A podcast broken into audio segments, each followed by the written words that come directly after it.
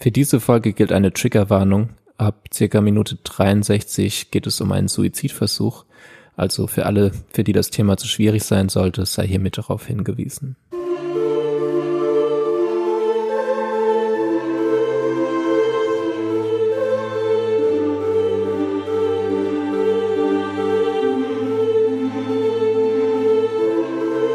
Herzlich willkommen in der Mental Mall, dem Podcast gewordenen Spaziergang durch die gedankliche Einkaufspassage. Einmal im Monat nehmen uns die MusikerInnen Mia Morgan und Sergio an die Hand und schlendern mit uns durch die überfüllten Etagen ihrer Psyche. In jeder Folge bleiben die beiden vor einem ganz bestimmten Schaufenster stehen, blicken hinter das Glas, sprechen aus eigenen Erfahrungen, niemals aber als Ersatz für Expertinnen. ZuhörerInnen sind ausdrücklich eingeladen, ihre Erfahrungen mit den beiden zu teilen. Stille SpaziergängerInnen sind aber mindestens ebenso willkommen. So oder so, packt euren Lieblingsshopper für eine neue Folge Mental Mall. Ich hoffe, Hallo. das geht so. Hallo. Das geht so. Wer ist denn da? Wer spricht denn da bei uns? Na, wer ist denn da? Hm? Wer ist denn da zu Gast in der Mental ist Mall es? heute? Hallo Sören, ähm, ich freue mich wahnsinnig, dich zu hören.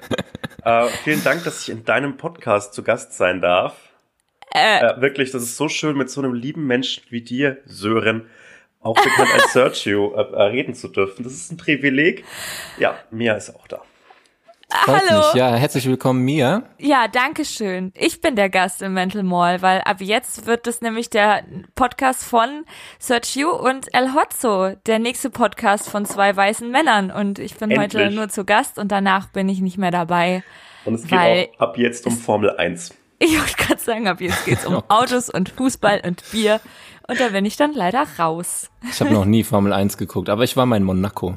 Oh. Das finde ich cool irgendwie. Da hat eine Dose Red Bull 12 Euro gekostet. Hast du es dir gegönnt? Ja. Stark. Ich habe noch nie Red Bull getrunken. Nee. Doch. Das ist auch das Letzte, was zu dir passen würde, Mia. Dankeschön. Ich habe mal ein Bild von dir gesehen, wie du rauchst. Da habe ich mir schon gedacht, hm, Stimmt, war das real? ja. Nee. Ich wollte nur gucken, wie viele Leute schockiert reagieren, wenn ich sage, ich habe jetzt angefangen zu rauchen, weil es hot aussieht. Ich habe einmal dran sagen, es steht dir gezogen. Dankeschön. Ich habe auch gezogen, aber dann war ich so, Alter, never in my life. Meine Lippen haben wehgetan davon. Hast du schon mal geraucht, Hotzo? Ähm, ich habe leider Asthma, ansonsten würde ich wahnsinnig gern rauchen und ich möchte, dass mir jemand beibringt, wie man Zigaretten dreht. Weil ich kann das nicht. Ich kann es dir beibringen, ich kann das mal.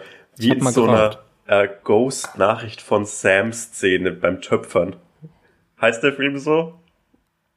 Wo Patrick Keine. Swayze äh, Ja, Ja. ja, das fände ich schön, wenn wir das machen, wenn du so hinter mir sitzt und meine Hände führst, wie man eine Zigarette dreht. Sehr gerne. Ich freue mich. Lässt sich einrichten. Klasse. ja. Super. Seminar äh, Zigaretten drehen bei Sören Sergio. So ein äh, Internetkurs für 30 Euro pro Lektion. Masterclass, ja, finde ich Du cool. erzählst erstmal so die Geschichte der Zigarette. Ich weiß aber nicht, ob ich es noch kann. Am liebsten habe ich ja die geraucht, die in Deutschland nicht erlaubt sind, die mit Klick. Ich hatte mal so geile ja. aus Russland mit äh, zwei Klicks. Einen Mentholklick, also ist so ein Klick im Filter, Mhm. den drückt man. Und dann äh, setzt sich so Menthol frei. Und das, der zweite Klick war irgendwie so eine Frucht. Himbeer oder so. Lecker. Lecker. Und es hat halt geschmeckt, geschmeckt wie ein Kaugummi. Habe ich Lecker. mal, habe ich mal die Geschichte meiner ersten Zigarette erzählt, weil die ist richtig süß. Ich glaube nicht. Ah, die ist wirklich putzig. Ähm, ich war so mit, mit 15 sehr verliebt in so ein ähm, alternativ aussehendes Emo-Girl aus meiner Jahrgangsstufe. Und irgendwann äh, waren wir tatsächlich mal gemeinsam im Kino. Und äh, zuerst äh, saßen wir in so einem Starbucks, weil es war 2011 und es gab nichts Cooleres als ein Starbucks. Klar. Ähm, und das war so das erste Mal, dass ich richtig Kaffee getrunken habe. Ich wusste überhaupt nicht, was man, wie man Kaffee bestellt und habe mir einfach einen großen schwarzen Kaffee bestellt, was halt meine kindlichen Geschmackszellen einfach zerfickt hat. Weil es war wirklich unerträglich für mich. Ich konnte das nicht trinken. Und dann habe ich ihn so gespielt, tapsig umgeschüttet, damit ich das Scheißding nicht trinken muss. Und dann hat so die, die, das Kassenpersonal bei Starbucks gesagt, ah, das kann passieren, wir bringen dir einen neuen. Und dann musste ich mir den scheiß Kaffee reinzwingen. Und nach dem Kinofilm, ich glaube, das war irgendwas mit äh, Liam Neeson. Irgendwie seine, irgendwer, irgendwer wurde wieder entführt Taken? und er muss er retten. Taken 96. Taken 96. ähm, hat sie so gesagt, ja, ey, möchtest du auch eine Zigarette? Und ich habe gesagt, na klar, ich bin ja ein Raucher, ich bin ja cool. Und dann stand ich so in dieser Novembernacht, es war viel zu kalt für mich und meine, meine zarte Haut, stand ich da und habe versucht, diese Zigarette zu rauchen, wusste aber am Anfang auch nicht, dass man daran so, so, so ziehen muss, damit sie angeht. Und habe so versucht, diese Unsicherheit zu überspielen und habe dann halt gehustet, das, es, es ging nicht schlimmer als dieser Husten, weil meine arme Asthmalunge das nicht ertragen hat. Und sie hat gesagt, hä, rauchst du gar nicht? Und dann habe ich gesagt, naja doch, aber normalerweise eine andere Marke. Das ist so süß. Das war meine erste Zigarette. Ja, Niedlich. ja, wirklich. Ich habe so viel, ich habe äh, irgendwann aufgehört zu rauchen, weil mir nach jeder Kippe so schlecht war. Aber ich habe, es hat lange gedauert, bis ich es gelernt habe. Im Club habe ich dann immer, wenn ich so ein bisschen angetrunken war, Mhm. Noch geraucht und jedes Mal gekotzt, weil mir einfach so schlecht wurde von Alkohol und. Zigaretten. Ich habe früher auch immer so gelegentlich mal beim Weggehen geraucht oder mir immer mal eine Packung blaue L&M gekauft und die dann relativ zügig leer gemacht und dann aber ein halbes Jahr wieder nicht und dann hatte ich mal wieder Lust und dann habe ich es mal wieder gemacht und as we're speaking habe ich Lust da drauf vielleicht, aber es hat so viele Nachteile und ich weiß nicht. Ich glaube, das ist einfach nichts für mich. Ich finde es auch schön, wenn das von meiner Außenwelt so wahrgenommen wird, dass ich nicht äh, der Typ bin für Rauchen und Alkohol und Red Bull und so, sondern dass ich eher der Typ bin für was passt denn zu mir für ein, für ein Getränk? Silvaner-Familien. Gequirlte humanoide Tierchen oder was? Köstlich. Lecker. Das passt zu dir, finde ich. Danke. Ähm, auf jeden Fall äh, pastellfarbener Saft. Ja, danke schön. Gerne. Eine Pflanze. Ja, wir, äh, wir haben äh, heute einen Gast hier. Hallo. In unserer Folge der erste Ihr habt es Gast, vielleicht noch nicht gemerkt, aber weil, Weil uns nur- werden nur ähm, psychisch gestörte Menschen eingeladen und heute hat äh, Oh mein Hotzo die Ehre. Hey, ich, ich bin auch psychisch gestört. Ja, ich deswegen bist du ja Deshalb hier. bist du ja hier. Ach so, dachte mir wird das jetzt wieder abgesprochen. Nein, Flo. sag mal, äh, trinkst du Mineralwasser aus einem Bayern München Bierkrug? Ich habe doch gesagt, ich bin psychisch gestört. Ähm, Aber ja, ich trinke Leitungswasser aus einem Bayern München Bierkrug, in dem gestern noch eine Weißweinschorle war und das, das halt echt eklig schmeckt. Naja. Aber ich möchte ja meine Auf jeden Stimme Fall äh, reden wir heute auch über die über die äh, ernsten Zeiten des Hotzo. ja, Es sind keine Witze mehr erlaubt ab jetzt. das ist für mich komplett neues Terrain. Ähm, einfach keine Jokes mehr machen und mal ernsthaft über was sprechen. Aber wir lernen ja, wir wachsen ja aneinander und das wird jetzt bestimmt schön. Da sprichst du was Gutes an, weil ich auch wieder was gelernt habe, wofür ich mich in dieser Episode auch entschuldigen möchte, wo ich wirklich keine einzige Sekunde drüber nachgedacht habe. Ähm, und zwar habe ich in der letzten Folge über Emetophobie geredet, nämlich die Angst, sich zu erbrechen und die wirklich sehr ausgeprägte Phobie dafür, ja, mit, mit Erbrechen konfrontiert zu sein. Bin aber eine Person, die immer Wirkgeräusche macht, wenn sie irgendwas eklig oder scheiße findet. Und ähm, eine Person, die unseren Podcast hört, hat mir geschrieben, dass ich doch bitte keine Würgegeräusche machen soll, vor allen Dingen, wenn ich um Emetophobie Bescheid weiß. Und es war mir gar nicht klar, dass selbst diese gespielten Würgegeräusche das auslösen können. Und das tut mir leid. Da habe ich wirklich nicht drüber nachgedacht. Ähm, ich versuche das einzudämmen oder ich werde es eindämmen, weil ich jetzt sehr sensibilisiert dafür bin. Ich habe mir das erst kurz vorher angewöhnt, weil meine zwei Lieblings-YouTuber das immer sehr ausgeprägt machen. Aber nicht in dieser Folge. Tut mir leid. Ich habe da wirklich gar nicht drüber nachgedacht. So, jetzt find- ist die Mut ernst. Die, die Mut ist ernst, aber ähm, ich finde ich finde es komplett okay, Fehler zu machen, wenn man darauf hingewiesen wird und sich dann einfach ändert. Das Ja. ist doch cool. Eben, total. Man lernt ja immer dazu. Und äh, gerade was solche Themen anbelangt und gerade was einen rücksichtsvollen, respektvollen Umgang mit den Mitmenschen anbelangt, ist man sich vielleicht vieler schlechter Verhaltensweisen, die man selbst verinnerlicht hat, gar nicht so bewusst. Und wenn man dann darauf hingewiesen wird, dann kann man es ja besser machen. And that's what I'm trying to do. Daumen hoch aus Bielefeld für diese Aussage von mir. Dankeschön. Noch aus Bielefeld, ne? Noch du aus Bielefeld. mich auch. Oh shit, ich habe gehört, äh, du ziehst in meine Stadt. Ich ziehe in deine Stadt. Ich ziehe nach, nach Mannheim zu dir. Wir sind an einem kleinen Weinberg dann und ich kümmere mich um, um so, um so Zwergponys und du, du stampfst so Wein mit deinen Füßen. Das Oh wird, Ich bin aber nicht aus Mannheim, das weißt ich du. weiß, ich habe einfach irgendeine Stadt gesagt. Ne? Die aber nicht in der Pfalz, sondern in Baden-Württemberg ist. Also Ja. Ihr habt dann so eine unterdrückte romantische Beziehung zueinander. Ihr kommt aus zwei verschiedenen Welten. Einmal der verquere Ponyzüchter und dann der romantische, verträumte äh, Weinstampfer. Hm. Und ähm, dann gibt's vier Staffeln und zwischendrin stirbt immer wieder jemand von euch und wird zum Leben zurückerweckt, weil ihr auch übernatürliche Kräfte habt. Und ich habe so eine Latzhose an, die an, nur an einer Stelle äh, angezogen ist und Mit nichts so einem großen Strohhut, der oben so angefressen ist. Ja, von den Ponys, weil ich sie richtig schlecht behandle. Oh mein Gott. Ja, Sören, das du hast immer so ein aufgeknöpftes Leinenhemd an, wo man so deine Brust so ein bisschen sieht und so hochgekrempelte beige Jeanshosen von Angels. Und immer so ein bisschen Traubensaft auf dem weißen Hemd. Und du schwitzt Und ich immer stampf übel. Wein. Ja, genau. Und Mehr so macht mal Wein gestampft, so ein tatsächlich. bisschen eine rote Nase von dem vielen Wein. toll. Schön. Vom neuen Wein. Hm, Mein mögt ihr neuen Sommermärchen. Wein? Habt ihr neuen Wein schon mal getrunken? Ist es ein Ding außerhalb der Pfalz? Traubensaft? Was? Nee, neuen Wein, also Das ist Traubensaft. aber mit Alkohol halt. Ah, okay. Nee. Ich hatte mal ein Gespräch mit der Lehrerin, weil ich ähm, hohes C roten Multivitaminsaft mit hatte und der war ein paar Tage in meinem Rucksack und hat angefangen zu gären und dann habe ich den gesoffen und hatte eine übelste Fahne so in der siebten Klasse. Und die Lehrerin hat gedacht, ich habe mir einen reingesoffen und dann hatte ich ein Gespräch. Weil die geglaubt haben, ich sauf mir in der Schule einen rein und ich sah halt aus wie, ich sah halt aus wie ein Sylvanian Family Mitglied in der siebten Klasse halt. So ein kleines, pummeliges Mädchen, was noch die Haare von der Mama gemacht bekommen hat mit so zwei Dützchen an der Seite, wo ich übelst Kopfschmerzen von bekommen habe, weil die Haare so eng in dem Zopfgummi waren. Und dann saß ich da und musste mich unter Tränen verteidigen, dass ich nur diesen hohes C-Saft getrunken habe und der halt schon ein paar Tage alt war. Und äh, ja, es war Ich find- sehr erniedrigend. Ich find's auch einfach rogue, dass du eine Flasche Saft mit in die Schule nimmst. Das macht man doch nicht mehr, oder? Hä? Hatte ich auch nie. Hä, Also- ich hatte immer eine Flasche Saft mit in der Schule. Aber das ist doch höchstens so als Schorle trinken. Nein, einen richtigen Saft. Eine 1 Liter Ey. Flasche Saft und die habe ich über den Tag weggepumpt. Ich habe Sodbrennen bekommen davon, wie du es erzählt hast. Ey, Kennt ihr die Leute, die immer so eine Flasche Cola dabei hatten? Weird. das waren die coolen.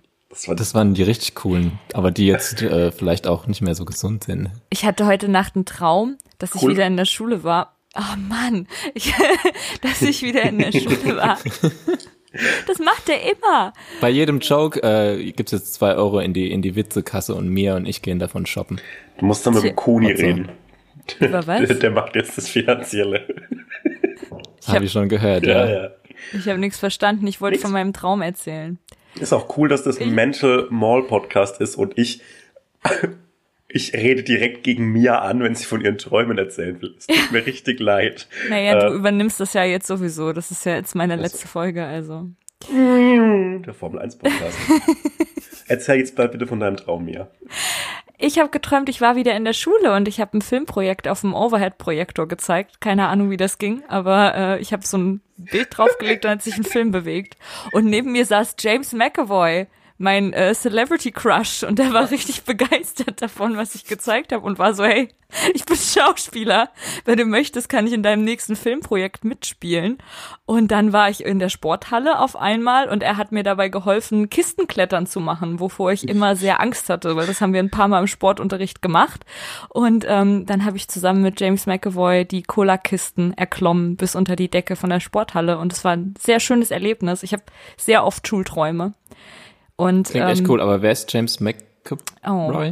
Oh, ist ein schöner, ein schöner Mann, Sorry. so ein britischer Schauspieler, der hat ähm, zum Beispiel mitgespielt in X-Men oder in Split. Das ist der Glatzkopf von Split. Ja. Den finde ich süß. Ich, Der war hat ganz lieb. Der hat bestimmt auch in, in Ich google ihn jetzt mal. hochwertigeren Filmen noch mitgespielt. Aber In so einem komischen Film mit Angelina Jolie. So ein Angelina komischer. Jolie. Moment einmal. Das ist auch irgendwie egal. Das ist ein Prominenter, ist ein prominenter Ja. Mann. Ah, der. Schau dir mal, schau dir mal Robert Pattinson an, ja? Ja, tue ich oft genug. Ich weiß. Der ist ja einfach so. Der, der, der hat eigentlich, glaube ich, eine gute Zeit in seinem Leben, aber er ist halt einfach ein bisschen schräger Vogel geworden. Ja, Ähm, der war, glaube ich, einfach schon immer so, oder? Also glaub der schon. musste einfach so tun, als ob er ganz kurz so ein Mainstream äh, straight Dude wäre, der in diesem Teenager-Film mitspielt und ein CGI-Baby durch die Gegend trägt. Und äh, ja, jetzt ist er halt er selbst. Warum war das eigentlich ein CGI, CGI, CGI-Baby? Die hätten auch einfach ein hübsches, normales Kind nehmen können, aber nein, die Es- mussten ein besonders schönes CGI-Baby es, erschaffen. es gibt wirklich viele Babys da draußen. Das Ja. kann nicht so schwer sein, als für den Film mal aufzutreiben. ja, Xavier Keine Naidoo ist shaking, aber ähm, Xavier. Xavier, sag, ich sag Xavier. Okay. Xavier. Äh, Xavier- sprich, Xavier- es ruhig aus, wie du willst. Na, Naido. ähm, ihr hattet ein Thema dabei, das ich sabotiert habe. Stimmt Hä? das? Was?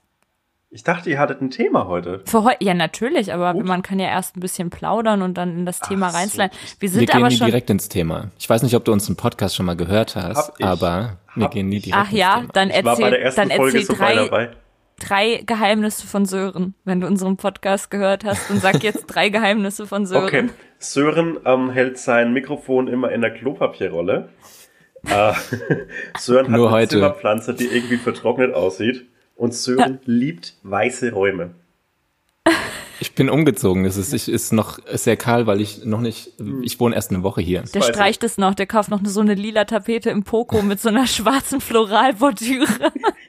und dann so eine weiße Schrankwand, so dieses lackierte Weiß.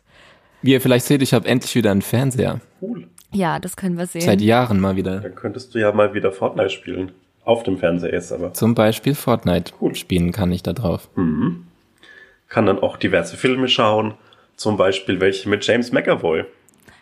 Ja, zum Beispiel Ich- ja. Geliebte Jane. Die Lebensgeschichte von Jane Austen.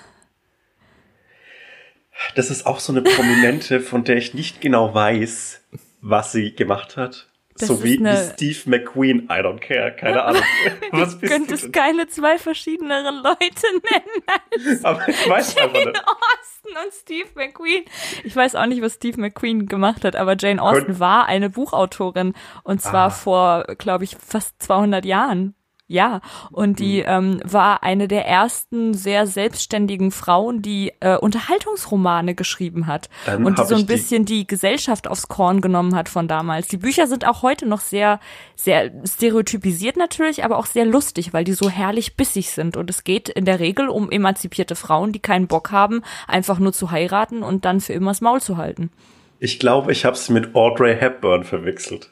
Äh, Ja gut, über die weiß ich auch nichts, außer dass Genau. sie in zahlreichen Wohnungen von irgendwelchen, Also Steve McQueen würde ich jetzt mal aus dem Gefühl sagen, Rennfahrer. ich wollte sagen, das ist das Auto von Cars. nee, Das ist Lightning Nee, das- McQueen.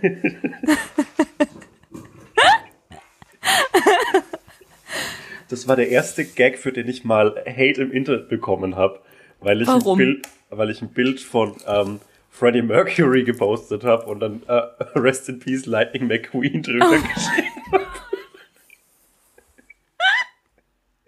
Machst du schon wieder Witze? Nee, schon gemacht. Mia lacht einfach nur.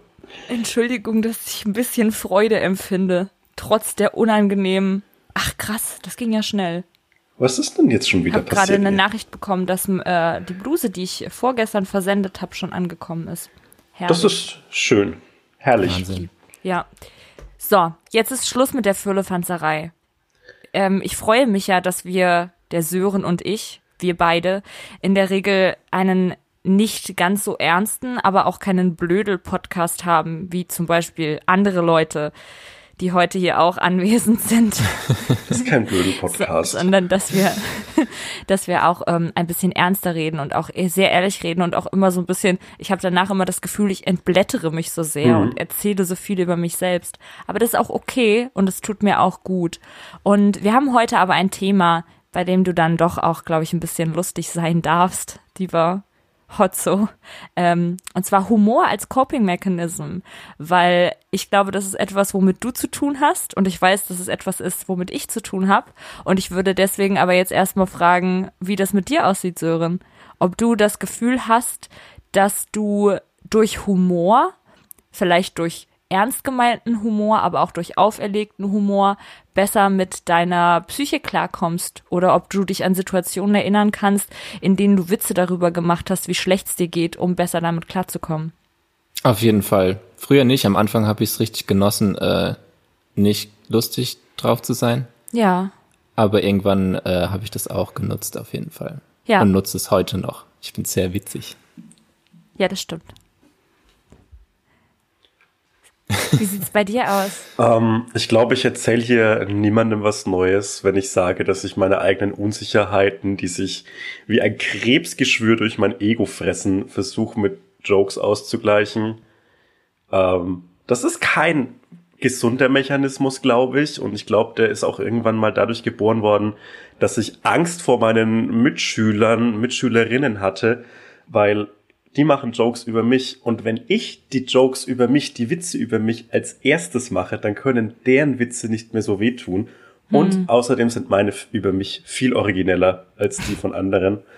Ähm, und ich glaube, so ist diese, diese Persona, diese, diese Persönlichkeitsschattierung des Hahaha, ich nehme mich nicht ernst und ich, ich mache mich selbst runter geboren worden.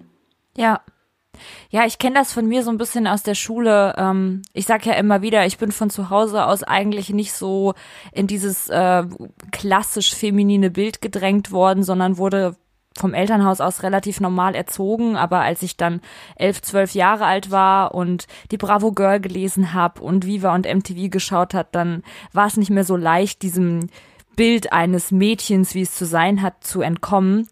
Und ähm, vor zehn Jahren oder vor zehn, zwölf Jahren war das alles auch nochmal anders als jetzt. Also in der Zeit ist sehr viel passiert für junge Mädchen und für Frauen. Und damals war es halt echt so, die Mädchen haben dann mit elf, zwölf angefangen, sich zu schminken und sich für Jungs zu interessieren oder so zu tun, als würden sie sich für Jungs interessieren, weil sie noch nicht richtig comfortable damit waren, dass sie vielleicht Mädels mögen oder vielleicht erstmal niemanden mögen. Und ähm, ich war zu der Zeit sehr gut befreundet mit dem schönsten Mädchen der Schule. Also ich war, ich war needy und ich war befreundet mit Jennifer. Und die hatte halt wirklich jede Woche einen neuen Freund und immer die Jungs, die ich auch irgendwie süß fand. Und dann hat sich das für mich so normalisiert, dass man Aufmerksamkeit als Mädchen generiert, wenn man hübsch gefunden wird, wenn man für das Äußere bewundert wird. Und habe dann die Komplimente, die ich bekommen habe, nämlich du bist lustig, du bist kreativ und so abgetan als was, was ich gar nicht hören will, weil ich dann plötzlich nur noch hübsch gefunden werden wollte. Und natürlich weiß ich im Nachhinein, dass ich so sozialisiert wurde und dass es nicht richtig ist und dass es eigentlich viel, viel schöner ist, gesagt zu bekommen, du bist, äh, du, sorry, du bist kreativ, du bist lustig, ähm, du bist talentiert und eben jegliche Komplimente bezüglich der Persönlichkeit, für die man ja irgendwas kann, sind 1000 mal mehr wert als du bist hübsch, ich will mit dir rummachen oder ich stehe auf dich oder irgendwie so. Aber das war all das, was ich hören wollte. Und dann ist diese Lustigkeit für mich wie so ein, wie so ein Fluch geworden irgendwie. Also ich habe dann tatsächlich eine ganze Zeit lang versucht, gar nicht witzig zu sein, weil ich ähm, nur hübsch gefunden werden wollte. Und das hat aber nicht funktioniert. Und als ich das dann gecheckt habe, dass ich nicht hübsch genug bin, um nur hübsch zu sein und dass ich witzig sein muss, um die Aufmerksamkeit zu bekommen, die ich haben will, da sind äh, ja, da waren die Leinen los sozusagen. Also ich war in der achten, neunten, zehnten Klasse echt so dumm albern und habe so viel Schiss gemacht, um andere Leute zu entertainen, über die Grenzen hinaus, wo es irgendwie noch im geringfügigsten mit Selbstachtung zu tun gehabt hat. Also ich habe wirklich richtig dumme Scheiße gemacht und richtig blöde Streiche gespielt und ich hatte auch dann so eine Clique. Ich habe ja oft die Schule gewechselt und habe ich so drei Mädels kennengelernt, die genauso drauf waren. Und wir haben halt nur dummen Schiss gemacht. Und rückblickend ist es so, es war halt gut, es war eine witzige Zeit, aber es war auch ein bisschen schade, weil ich immer nur überlegt hat, wie kann ich noch einen drauflegen, wie kann ich noch weitergehen, wie kann ich noch geckiger sein und ähm, noch mehr irgendwie den Clown-Meme Und das tut mir ein bisschen leid für mich selber, weil ich dadurch echt oft meine wirklichen Gefühle mit einem blöden Spruch über, übertüncht habe. So. Heutzutage ist es ein bisschen anders. Ähm, ich habe ja schon da mit dir Hotzo drüber geredet. Ich äh, bin momentan oder mittlerweile sehr comfortable mit mir und meinen Issues und kenne mich selbst sehr gut und mache dann auch gerne eben so Witze über meine Essstörungen und so, dass ich alle Kalorienangaben von irgendwelchen Lebensmitteln weiß oder Borderline-Witze und wenn man die dann so in den Raum wirft mit Leuten, die nicht so Bescheid wissen, dann sind die total oft so mega schockiert und gucken dich so an und sind so, oh mein Gott, das tut mir voll leid und sind so unangenehm berührt und du bist so, ach, scheiß drauf, fuck it, es ist wie es ist. Also das ist gerade mehr das Problem, dass ich sehr comfortable mit diesem Humor bin und dann andere Leute dadurch uncomfortable mache. Ich glaube, äh, ich kann einfach sehr vieles von dem, was du gerade gesagt hast, einfach mit same kommentieren. Ja. Ich hatte auch diese, diese wilde Phase, in der ich überhaupt nicht lustig sein wollte, sondern nur so dieser Fedora-Guy sein wollte, der so über den Dingen steht und viel intelligenter. Ist er überhaupt noch menschlich oder ist er noch, ist er schon schlauer als die Menschlichkeit?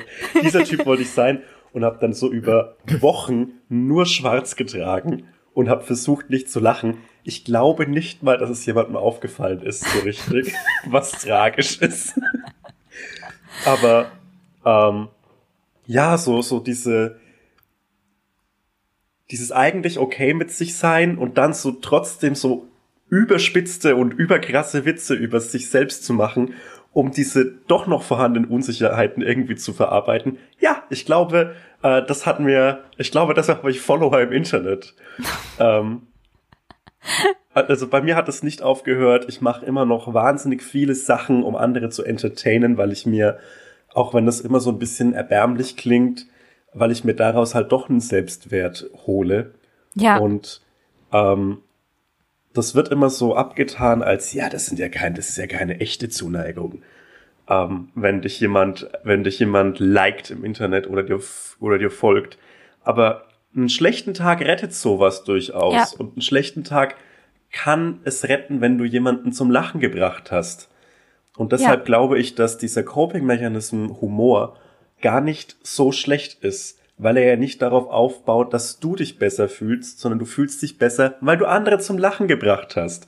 Ja. Die Selbsterniedrigung dabei ist das Problematische, aber wenn du, wenn du diesen selbsterniedrigenden Part irgendwie rausbekommst, lass uns in zehn Jahren nochmal drüber reden, Ja. dann ist das eigentlich ein sehr schöner, ein sehr schöner Mechanismus, finde ich, weil was ist denn schöner, als andere zum Lachen zu bringen? Ja. Vielleicht zum Weinen, emotional weinen, das kann leider aber nur Musik. Nee, seid ihr auch so Leute, die so extrem emotionale Geschenke machen wollen, um jemanden zu Ja. weinen? zu- Weil das bin ich. Ich bin, ich bin nicht zufrieden, wenn meine Mutter nicht weint über mein Weihnachtsgeschenk. Ein gutes Weihnachten muss Tränen haben. Ja, so ein bisschen. habe ich noch nicht geschafft. Soll ich, ich, Ich helfe mein- dir mal. Ich Meine Mutter schon oft mal. an Weihnachten zum Weinen gebracht. Aber übers Geschenk oder? Manchmal. Ähm, was was ich- zählt ist die Träne? Soll ich mal eine rührselige Geschichte erzählen, wie das äh, seinen Lauf genommen hat? Und zwar, ich habe ein Lieblingsplüschtier seit meiner Kindheit. Und Ja. das heißt Molly und das ist ein kleiner Teddy. Und die habe ich auch immer neben meinem Bett. Und mein Vater hat auch aus seiner Kindheit immer ein Plüschtier gehabt. Und als ich klein war, war das für mich total wichtig, dass ich die Molly hab und mein Vater hat seins und meine Mutter hatte nie eins. Die hat mir aber, als ich klein war, immer erzählt, als ich ein kleines Mädchen war, da hatte ich einen Plüschigel und den habe ich in der Straßenbahn verloren und da war ich tot unglücklich. Und dann war ich fünf Jahre alt und habe zu meinem Papa gesagt, ich will meiner Mama einen Plüschigel kaufen. Und dann sind wir losgegangen und haben meiner Mama eben zu Weihnachten einen neuen Plüschigel gekauft, wie einen, den sie in ihrer Kindheit hatte. Und da hat die so bitterlich geweint. Und da habe ich so gemerkt, oh mein Gott, mit so emotionalen Geschenken, das ist nochmal eine ganz andere Ebene. Ich, ich stand nicht so fingerreibend in der Ecke, aber ich fand das so schön und ähm, habe mich so gefreut, dass sie sich so gefreut hat. Und irgendwie seitdem habe ich immer Lust, den Leuten sowas richtig Persönliches, Emotionales zu schenken. Und äh, ja. Aber Ich habe früher manchmal Mixtapes verschenkt. Das war immer recht emotional, aber das kann man ja heute auch nicht mehr machen. hey, ich mache meinen FreundInnen total gern Playlists bei Spotify. Ja, aber das ist dann so ein bisschen Also ich habe so ein Mixtape mit eigenem, mit, mit Cover und so. Das finde ich cool. Aber so, aber so an Weihnachten, hey, hier ein Link. wenn der nicht, wenn der nicht zu einem Amazon-Gutschein führt, ist er nix wert. Ich habe Max äh, zu seinem Geburtstag mehr oder weniger einen Link geschenkt. Ich habe ihm JPEG geschenkt, eine digitale Version von einem Tattoo-Gutschein, die ich ihm bei WhatsApp geschickt habe, als wir am Morgen zusammen am Tisch saßen. Ähm, aber er hat sich trotzdem gefreut. Das ist okay. Ich wurde Ja. zu einer Hochzeit eingeladen mit einer mit einem Handy abfotografierten PowerPoint-Folie. Aber war das die schöne Hochzeit, auf der du neulich warst? Das war die sehr, sehr schöne Hochzeit. Ja, dann hat es ja irgendwie zum Programm gehört, weil das wirkte ja so sehr locker. Ja, War es wirklich schön oder? Es war oder? wirklich schön. Also das war wirklich eine schöne Hochzeit. Ich habe von Hochzeiten immer so dieses dieses sehr klassische Bild, dieses ich muss mich mit zwölf meinen wulstigen Körper in einen zu kleinen Anzug zwängen, bei dem ich die ganze Zeit Angst habe, dass die Hose hinten reißt. Und dann ähm, sitzt man, da, dann besaufen sich die Erwachsenen von 11 Uhr morgens bis 3 Uhr nachts und ich als Kind sitze immer nur daneben und esse die ganze Zeit vom Buffet und die Hose wird immer enger. ähm, aber das war einfach eine schöne Hochzeit. In so einem Garten, ohne Kirche, ohne es gibt Ländchen und Ente und Klöße am Buffet. Oh Gott, sorry. Oh mein Gott. Schneiden wir raus. Wir lernen. Wir Mach lernen. bitte, mach so ein Hundegeräusch an der Stelle. Ähm, ja, das war einfach eine schöne Hochzeit. Also das hat mir echt mein Bild von so, so Hochzeiten verändert. Das könnte, so könnten Freunde von mir auch heiraten. Fände ich okay. Könntet ihr euch vorstellen zu heiraten? Also jetzt nicht euch gegenseitig, aber generell. So als WG fände ich's schön, Mia. Ja, weißt du noch in, in Nürnberg, als der eine Typ uns nicht glauben wollte, dass wir nicht zusammen sind. Und dann waren wir beide so, nee, mit dem würde ich nie zusammen sein. Und dann so eine Minute später standen wir zu zweit an der Ampel und haben gleichzeitig gesagt, ich habe das nicht so gemeint. Du bist total attraktiv und toll, aber ich kann es mir einfach nicht vorstellen. Und es war für uns exakt dieselbe Situation. Weil es wir so mega übertrieben. Was? Nee, mit dem hast du den mal angeguckt, als ob ich mit dem zusammen wäre. Und wir so, nein, Quatsch. Und danach war es so, oh, um Gottes Willen. Sich doch so ins Gesicht schlagen und nur noch mit dem Nachnamen anreden, damit, damit man die Distanzierung merkt. Das ist übrigens, das möchte ich dich mal fragen, Sören. War das etwas, was nur in meiner Klassengemeinschaft in der Schule passiert ist? Oder ist es einfach ein Ding, dass Jungs über Mädchen nur mit dem Nachnamen reden, um überhaupt nicht den Eindruck zu erwecken, dass man die irgendwie mag, weil ansonsten ist es ja so ein Du magst die? Das ist ja schwul, wenn du auf Mädchen stehst. Ähm, Was? bei, nee, also wir haben mit Nachnamen haben wir uns haben nur die Jungs sich gegenseitig Ah, angesprochen. Okay. Also es war wohl bei deiner Schule eine Ausnahme. Ja, okay, das passt ins Bild. Das habe ich bisher auch von ganz wenigen gehört. Aber ich habe manchmal den Eindruck, dass meine die, die Klassenstrukturen, in denen ich aufgewachsen bin und die nicht mal bemerkt haben, dass ich über Wochen schwarz getragen habe und mich dann direkt zur Schulpsychologin geschickt haben, ähm, dass das eine komische war. Dass das schon eine komische Gemeinschaft war, in der ich da gelebt habe. Wo bist du aufgewachsen genau? Ähm, hier ist die Adresse meiner Eltern. Werft doch mal Farbbomben an ihre, an ihre Haustüre. Ähm, nee, äh, in, der, in der fränkischen Schweiz, die oberfränkische Provinz. Ähm, also da, die, nächste, die nächste Stadt hatte für mich, war wirklich eine Stadt, aber sie hatte halt 10.000 Einwohner. Mhm. Also es war wirklich nicht viel zu holen da. Finde ich ja auch immer ein interessantes Thema, äh, Psyche und Dorfleben, Dorf aufwachsen. Ich glaube, mir hat das äh, ähm, Dorf aufwachsen geholfen, weil ich dann wegen des schlechten Internets weniger Zeit darin verbringen konnte als, als Jugendlicher. Und außerdem glaube ich, dass diese Vorbereitung mit wenigen Menschen um mich rum äh, eigentlich ganz gut war, damit ich nicht einfach mit meiner mit meinem Chaos, das ich in mir getragen habe, mit noch anderen chaotischen Menschen zusammenkomme. Wobei das mir vielleicht auch geholfen hätte. I don't know. Ja, eben, das meine ich ja. Also es ist, wird ja immer gerne unter den Tisch gekehrt, weil sonst schlecht über die Familie geredet wird im Dorf. Ja. Ich glaube, mir hätte es gut getan, noch ein paar andere verwirrte Jugendliche, die nicht wissen, ob sie jetzt äh, lieber in der Schach AG oder mit den Emo-Theater-Kids abhängen sollen, um mich rumzuhaben.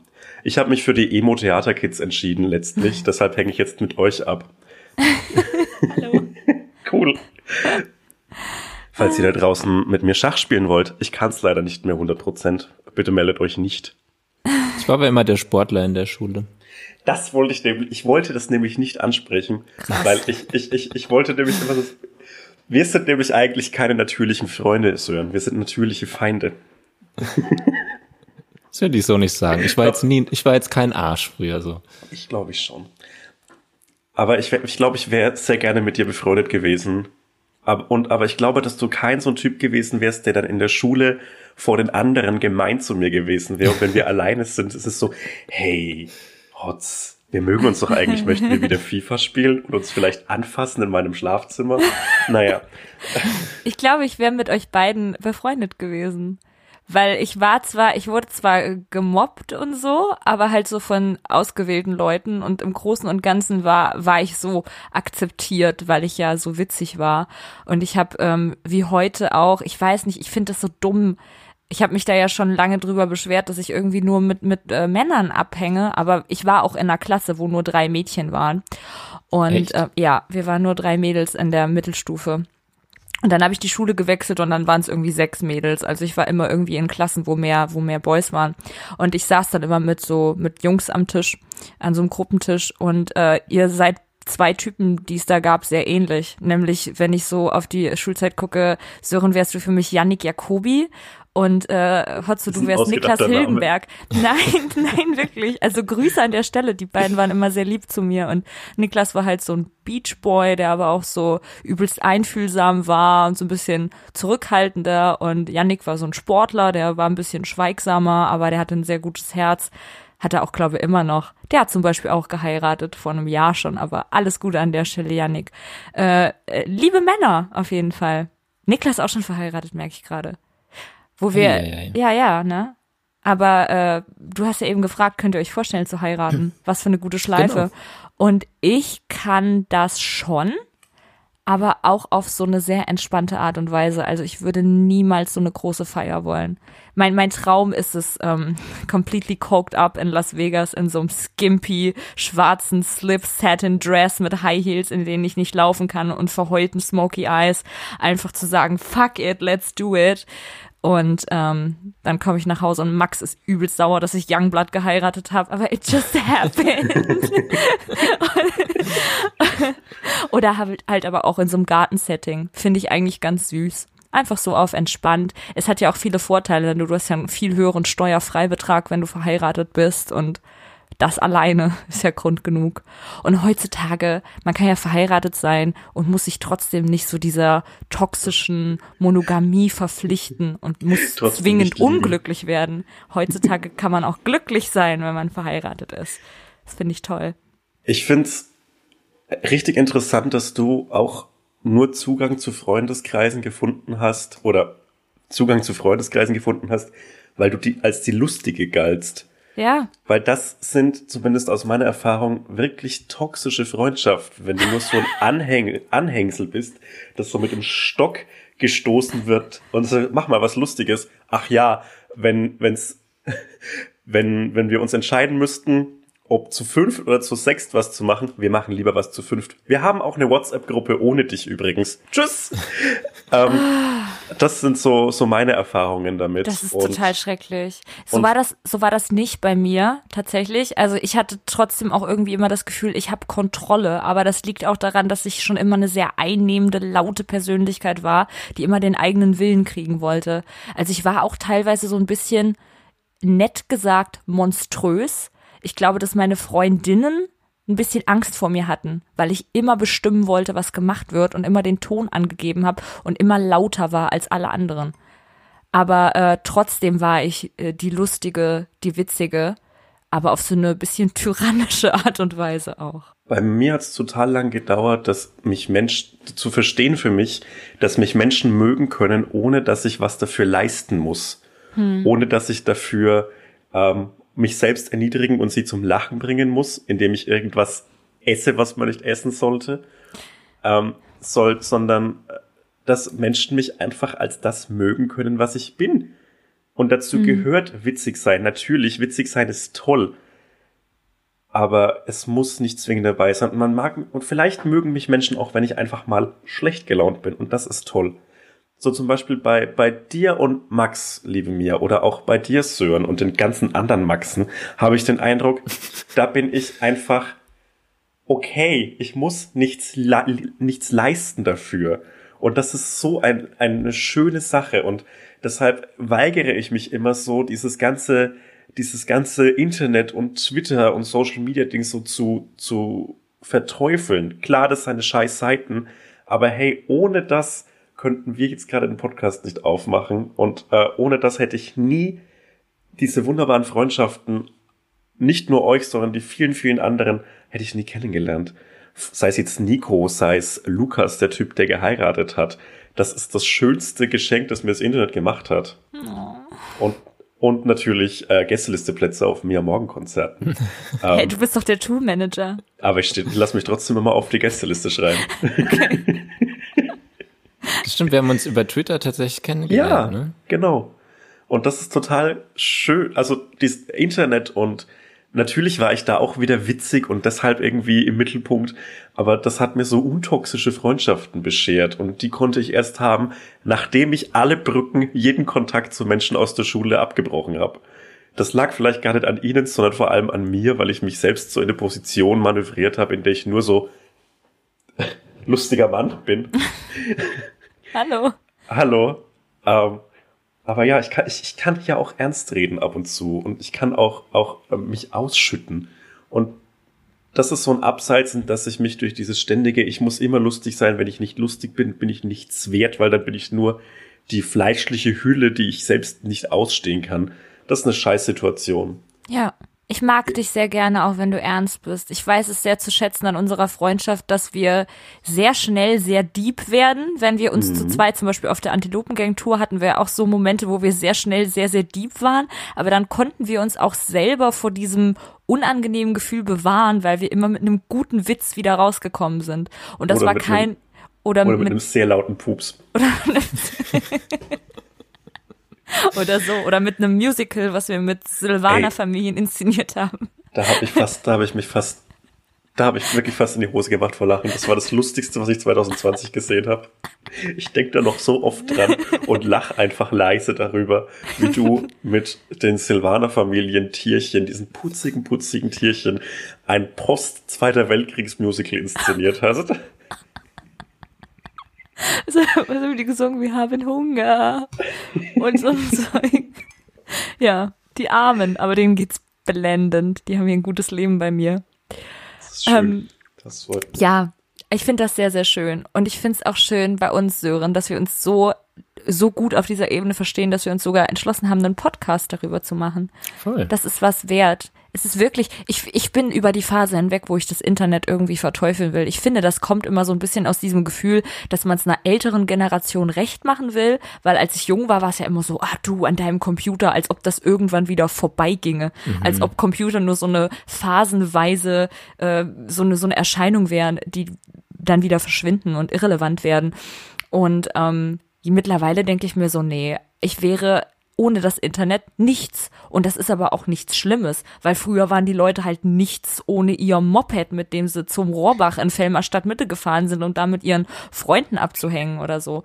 Oder die wären nichts Donuts gewesen. Auf, auf dem Kauflandparkplatz zu machen. Ja. Zu ziehen. ne? Und deswegen, äh, jede Generation oder alle haben irgendetwas, was vielleicht kritisch betrachtet werden kann, aber für sie eine gute Funktion erfüllt hat. Und ich, ohne, ohne Tumblr wäre mir so viel verwehrt geblieben. In erster Linie eben Education über psychische Krankheiten oder, oder soziale Dinge oder politische Dinge und Political Correctness überhaupt. Davon wüsste ich ja gar nichts. Ich wüsste auch nichts über Feminismus, wenn ich nicht auf Tumblr gewesen wäre. Und deswegen kann ich überhaupt nichts Negatives über das Internet sagen. Es gibt natürlich Ecken im Internet, die negativ sind, aber die gibt's auch im echten Leben. Und alle Leute, mit denen ich eine gute, wirklich nährreiche Freundschaft habe, außer meine beste Freundin, die kenne ich aus dem Internet. Dennis zum Beispiel, den habe ich 2008 auf Daily Booth kennengelernt. Und das ist der liebste Mensch, mit dem ich am längsten Kontakt habe von allen Leuten, die ich, die ich kenne. Und ja, deswegen no hard feelings. Ich find's wunderschön. Ja, geht mir ins Internet. No joke. Ja. Ähm, ja, Ist es eigentlich dein Mik ist es ein, ist es ein äh, Wollbüschel, der über deinem Mikro ist davon? ja.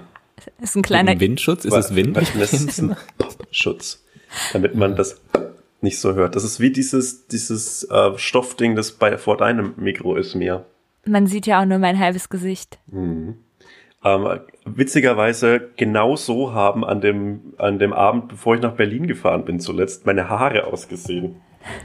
Schwarz oder was? Ja, die waren so grau, bloß dass nicht die hellgrauen Streifen drin waren, sondern so lila. So sahen meine Schick. Haare aus. Das war Was stark. ist das für, ist das ein Diktiergerät? Nee, das ist so ein äh, mobiles Mikrofon eigentlich, das ich mir gekauft habe, als ich gedacht habe, dass ich Karriere im Uniradio mache. Äh, turns out, nein. Naja, lieben Gruß an der Stelle. Hab Gänsehaut. Character Development. Naja, also ja, im letzten, das ist kein Charakterentwicklung, sondern äh, eher so eine eher so eine Lebensentwicklung. Und jetzt bin ich jetzt bin ich halt einfach Millionär tatsächlich geworden. Das ist schon unglaublich, dass ich mehrere hunderttausend im Monat über Patreon einnehme. Das ist schon krass. Zahlst du Auch- mir? Ja, aber ich habe letztens noch mal äh, kurz die die Folge gehört, die erste, da warst du ja uneingeladen auch dabei, Ja. äh, Hotzo, und ähm, da haben wir noch davon geredet, wie krass es ist, dass du auf einmal 20.000 Follower hast und jetzt hast du, habe ich vorhin geguckt, 174.000. Ja. Das, Das das, ist finde ich schon, ja, es, es ging jetzt schon schnell. Mir geil. folgt jetzt auch, mir folgt auch Lars Eidinger. Und das ist ja der Na, Grund, aus, aus dem ich Angst habe, nach Berlin zu ziehen. Dass der dich schlägt. Nee, ich will einfach, ähm, ich will ihn einfach nicht nackt sehen. Das habe ich dir gestern schon gesagt, mir. Ich möchte Lars Eidiger nicht nackt sehen. Und ich glaube, hast du schon mal Lars Eidiger nackt gesehen, äh, Sören? Weil du wohnst ja Nee. in Berlin. Hm, dann- Ja, dann aber tatsächlich habe ich den noch nicht. Wenn, wenn man es sehr oft sieht in Berlin, ist äh, Wilson Gonzales Ochsenknecht, aber der ist cool. Angezogen, oder? Hab auch eine lustige Angezogen. Geschichte über Wilson Gonzales Ochsenknecht, nämlich ich habe den 2014 äh, getroffen, als ich Dennis in Berlin besucht habe und da habe ich mir so hardcore die Kante gegeben. Da war ich so fernab von Gut und Böse und habe gedacht, ich sterbe am Alkohol. Hab den ganzen Abend gereiert, unter anderem beim Rausgehen direkt vor Wilson Gonzales Füße. Ups. Das war meine Geschichte mit ihm. Lang, war mal lange mit ihm im bevor er so in der Szene aufgetaucht ist. Ja, mit ihm und seinen Freunden. Das war auch ein schöner Tag. Da waren wir in dem äh, Lars von Trier, von Eidinger Trier Film. auch mit nackten Menschen. Mehr ist auch nicht passiert. Es war einfach nur ein kranker Film mit Wilson. Ich glaube, der ist Neben mir. korrekt. Ich glaube, der ist sehr cool. Ja, auf dem PFP habe ich den auch gesehen und kurz mit ihm geredet und der ist echt, glaube ich, sehr, sehr cool. Oder? Bisher hat er einen sympathischen Eindruck gemacht. Auf Bewährung erstmal. Ja. Was Schauen wir ist die mal. berühmteste Person, die ihr in echt gesehen habt? Nicht miteinander geredet, sondern in echt gesehen. Ähm, ich würde sagen, bei mir ist es Jack Black. Oh, nice. Wo war der denn?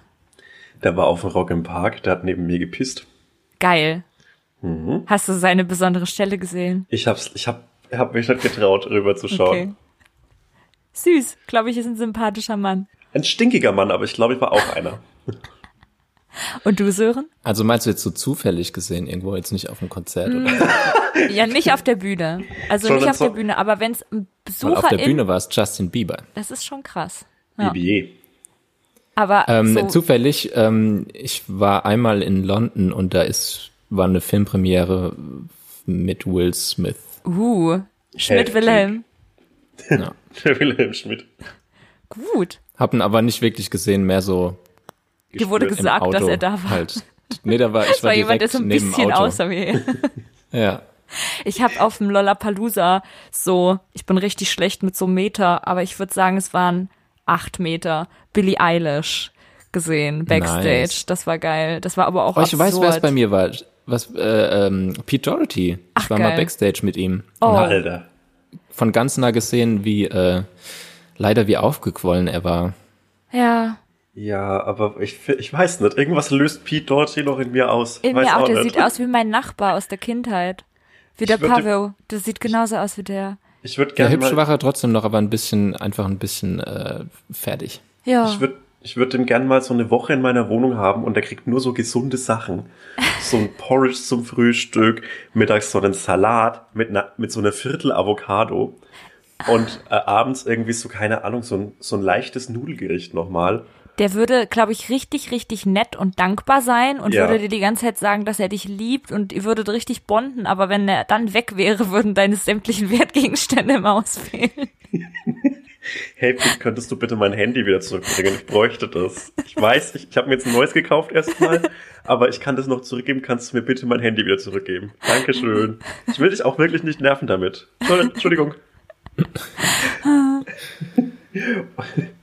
Pete, warum bist du denn so lang auf dem Klo eigentlich bei mir? Was machst du denn da drinnen? Und er benutzt so jeden Tag ein frisches Handtuch. Und ich find's okay, Ja, aber ich find's auch weird, weil er ist ja, Ja. nicht im Hotel. ja. Oh, das war mir Nein. so unangenehm, als ich das letzte Mal äh, in Berlin gewesen bin und äh, irgendwie die Handtücher da, ich weiß nicht, aber ich benutze auch zu Hause jeden Tag ein neues Handtuch. Uh, okay. Ja. Er ist besser für die Haut. Ja, weil vor allen Dingen habe ich panische Angst davor, dass ich mir aus Versehen am Folgetag mein Gesicht mit der Stelle abtrockne, die ich mir am Abend vorher durch die Arschritze gezogen habe. Das will ich einfach um jeden Fair Preis point. vermeiden. Deswegen Ja. nehme ich immer ein neues Handtuch. Da habe ich ja tatsächlich, also da habe ich überhaupt keine Berührungsängste bei mir. Ist mir scheißegal. Ja, okay.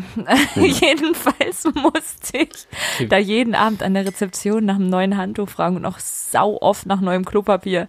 Das war das, wo ich auch geschrieben habe, wo ich so gesagt, kann ich bitte eine Rolle Klopapier haben? Und er hat mir so zwei gegeben und ich war so, sehe ich, sehe Und noch ich. so, so gelächelt so. Ja, ja.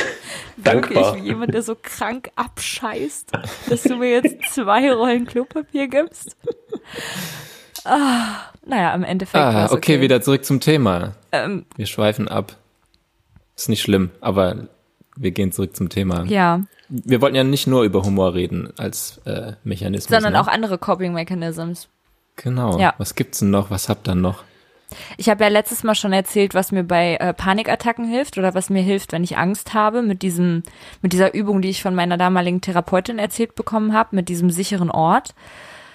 Ähm, letztens wieder wundersamerweise festgestellt, dass mir Lesen hilft, weil ich äh, ganz, also früher habe ich immer viel gelesen und dann wurde es immer weniger. Letztes Jahr habe ich es geschafft, wieder sehr viel zu lesen, aber dann dieses Jahr bisher habe ich nur zwei ganze Bücher gelesen. Und als das anfing mit Furz, bin ich in ein richtiges Loch gefallen. Das habe ich hier ja auch schon zahlreich gesagt. Und jetzt, wo eigentlich alles wieder so ein bisschen okay und offen ist, fühle ich mich aber so verloren. Ich habe gerade eine komische persönliche Situation, weil ich die ganze Zeit gedacht habe, es geht mir nicht gut hier wegen Furz. Und sobald wieder alles offen ist, geht's mir besser. Aber jetzt gerade merke ich, dass das eigentlich nur so ein bisschen ein Aufhänger gewesen ist dafür, dass ich mich gerade in meinem Leben an einem Punkt fühle, wo ich eine Veränderung brauche. Und damit meine ich, ich würde gerne endlich mal aus Kassel weg und ich würde gerne mal ähm, mich hundertprozentig auf die Musik konzentrieren können oder zumindestens ein Leben führen, in dem ich mich hauptsächlich als Musikerin fühle. Weil gerade fühle ich ein, führe ich ein Leben und natürlich liegt es auch an den Restrictions von Furz, aber es war auch letztes Jahr schon so, dass ich ein Leben führe, wo ich mich phasenweise als Musikerin fühle, aber die meiste Zeit über fühle ich mich als random Girl, was halt Musik macht, aber außerdem auch hier und dort jobbt und sich die meiste Zeit über extrem langweilt und nicht, nicht wirklich 100 Prozent irgendwo geben kann. Und gerade merke ich halt so, ich bin fertig hier.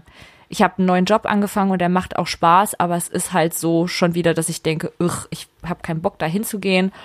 Und dann ist mir so langweilig zu Hause und ich weiß nicht, was ich machen soll. Und dann habe ich mich in den letzten Wochen echt so gezwungen zu lesen und habe so richtig schnell ein dickes Buch durchgelesen und das nächste angefangen, jetzt fast schon wieder durch. Und seitdem geht's mir viel besser, weil ich sehr in der Geschichte drin bin, habe auch instantly wieder angefangen, selbst zu schreiben, äh, über meine eigenen Gefühle zu schreiben, Tagebuch zu führen, ist auch ein Coping-Mechanism, der mir sehr gut hilft. Aber ich habe auch wieder angefangen, was Fiktives zu schreiben. Und seitdem das irgendwie so ein bisschen in meinen Alltag integriert ist, geht's mir besser. Also schreiben, lesen, Geschichten wahr- wahrnehmen oder mir Geschichten zuführen und Input geben, der absolut nichts mit meiner Persönlichkeit und meinem Leben zu tun hat. Also was lesen oder schreiben, was gar nichts mit meinem realen Leben zu tun hat. Das hilft Ja. mir. Bei dir, Hotzo, gibt's was außer Jokes? Absolut, Nein. nein, äh, nein. Äh, was, was mir, mein Leben besteht ja aus, aus Schreiben, sei es jetzt auf Twitter oder woanders. Das ist ja ein ganzes ein, ein ständiger Kosmos des Buchstaben auf Bildschirmen, die ganze Zeit Buchstaben auf Bildschirmen. Und ich finde gerade Schreiben, sei es Songs oder, äh, oder, oder, oder Literatur in sehr vielen Anführungszeichen. Sag mal, schreibst du Songs? Nein, aber Okay. du ja. Ja, das Gott, stimmt. Wie, das wäre so, ein- so ein nachträgliches Gitarrenalbum. wo, wo, wo ich aber auch so, so Fragezeichen hinter so Themen setze, die eigentlich so Common Sense sind. So, so Songs gegens Gendern. Und du musst das so unterstützen, weil du meine Freundin bist. ähm, was mir total hilft, ist Dinge mit meinen Händen zu machen. Also so Dinge zu, zu, zu machen wie mein Bad putzen. Ich putze mein Bad zweimal in der Woche, weil ich das, das im Moment brauche, so zu sehen, okay, es ist besser als davor. Äh, so, so Dinge kochen, die mal eine Stunde brauchen. Äh, das, das tut mir total gut, weil ich dann, dann merke, dass meine weichen Akademikerhände zu etwas zu gebrauchen sind, außer Jokes zu schreiben oder längere Jokes oder irgendwelche Geschichten, in denen ich so eigentlich letztlich doch nur mich selbst hasse. Ähm, das tut mir total gut, äh, ja, handwerklich irgendwas zu machen, das heißt einen Boden abschleifen. Das habe ich in den letzten paar Tagen gemacht. Seltsame Beschäftigung. Ich hoffe, ich habe es nicht verkackt, aber man sieht zumindest keinen Unterschied. Naja. oder, oder das tut mir total gut. Ähm, für mich ein Coping-Mechanismus, der mich wirklich aus, aus sehr tiefen Tiefen geholt hat. Äh, einfach am Abend ganz viel Bier trinken. Joke. Mach das bitte nicht. Ähm, nee, was mir total geholfen hat, ist, ist Du Sport hast letztens morgens, als wir um 11 Uhr gebruncht haben, hast du ein Bier weil getrunken. es geschmeckt hat. Ja, Ähm, sorry. Ähm, Hetero. Hetero. Aus Angst vor Schwänzen gehe ich nur aufs Mädchenklo. Ähm, nee, Sport machen. Das heißt jetzt äh, im, im Fitnessstudio irgendwelche Gewichte hochstemmen, was ich in letzter Zeit ein bisschen zu viel gemacht habe und deshalb ausschaue wie ein Rugby-Spieler. Ähm, Der schwedische Glenn Danzig. schwedische Glenn Danzig. Oder, oder, oder einfach, was ich sehr gern mache, ist einfach diese, auf diese Rudermaschinen gehen und einfach eine Stunde rudern. Das tut mir so gut. Mir ist danach ein bisschen schlecht durch das ständige vor und zurück. Und ich kann nicht mehr genau scharf stellen, weil ich die ganze Zeit auf meinem kleinen Handy versuche, irgendeine Serie zu schauen und dann, man- man kann das ja nicht scharf stellen, weil man immer so vor und zurück geht. ähm, wie ein Huhn auf eine Art. Ähm, aber das tut mir total gut und ich glaube, Sport machen ist der deutlich bessere Coping-Mechanism, als die ganze Zeit nur Witze über sich selbst machen. Ja. Ähm, das kann ich sehr empfehlen, auch wenn es einfach der 0815 Mental Health Advice ist. Geh doch einfach mal raus und mach ein bisschen Sport. Aber das Fuck Ding ist, Ist zumindest ein Ansatz. Es Ich hasse stimmt ja es, wenn auch. das stimmt. Ich es hasse es, stimmt wenn es ja stimmt. auch. Und es ist so, ich habe Sport immer so negativ konnotiert, weil das für mich irgendwie zehn Jahre meines Lebens, äh, also in der Schulzeit war es einfach eine Last, weil ich ausgelacht wurde und dann war es irgendwie nur eine Möglichkeit, äh, Kalorien zu verbrennen. Und dann habe ich ganz lange gar keinen Sport gemacht und habe dann le- gelernt, Sport zu machen und Spaß daran zu haben und davon wegzukommen, nur daran zu denken, okay, wie viel kann ich dadurch abnehmen, wie kann mein Körper äußerlich sich verändern, weil viel geiler ist es zu merken, dass dein Körper sich innerlich verändert, dass du auf einmal irgendwie viel dehnbarer bist und du hast mehr das Gefühl, deine Haltung verbessert sich, du fühlst dich ausgeglichener, vor allen Dingen bist du abends müde. Das finde ich immer ganz geil, wenn ich Sport gemacht habe und dann kann ich abends einfach total gut einschlafen. Und ich habe jetzt in der Zeit zu Hause immer so Video-Workouts gemacht, die ich vorher verteufelt habe, weil ich gedacht habe, äh, das ist dumm und bringt nix und so. Und habe dadurch aber eine ganz andere Disziplin erlernt. Ich mache das immer, also jetzt ging's nicht, weil wir keine Dusche haben, aber in der Regel mache ich das direkt nach dem Aufstehen und dann gehe ich richtig schön duschen, mache mir mein Frühstück und dann fühle ich mich komplett geil. Mir geht's dann richtig gut und dann kann an dem Tag natürlich immer noch was Beschissenes passieren, aber ich nehme es in einer ganz anderen Verfassung wahr, als wenn ich einfach aufstehe wie heute und rumschlorche, warte bis meine L-Rox eingewirkt ist und dann irgendwas esse, was noch da ist. Ähm, also ja, das hilft wirklich, wenn man es nämlich macht, weil man Spaß an der spezifischen Bewegung hat und nicht nur, weil man abnehmen will oder, ups, mein Mikro, nicht nur, weil man abnehmen oder Kalorien verbrennen will. Ja. Was mir noch eingefallen ist, was ich sehr oft gemacht habe, um irgendwie mentalen Struggle oder Stress äh, zu unterdrücken, war mich tätowieren lassen. Kennt ihr? Ich kenne andere körperliche Schmerzen, sich selber zufügen oder durch andere Personen in bestimmten Situationen zugefügt zu bekommen, um besser mit Stress umzugehen. Aber verstehe ich auch sehr gut, ja. Für mich hat es auch. Also ich habe, glaube ich, noch nie ein Tattoo machen lassen, wo es mir gut ging. Ach krass, okay. Also, Trotzdem liebe ich meine Tattoos. Sag mal, ist Hot so eingefroren gerade? Oh, der ist weg. Und der ist weg, ja. Jetzt ist er weg. Ist er nett. Da ist er. Hallo. Guck. Ist eine Ja, andere meinst- Haarfarbe als eben. Mein- Oh Gott, mein Skype, mein Skype war kurz weg. Tut mir leid. Meine Bin Webcam ist kaputt, ich kann nicht mit dir chatten.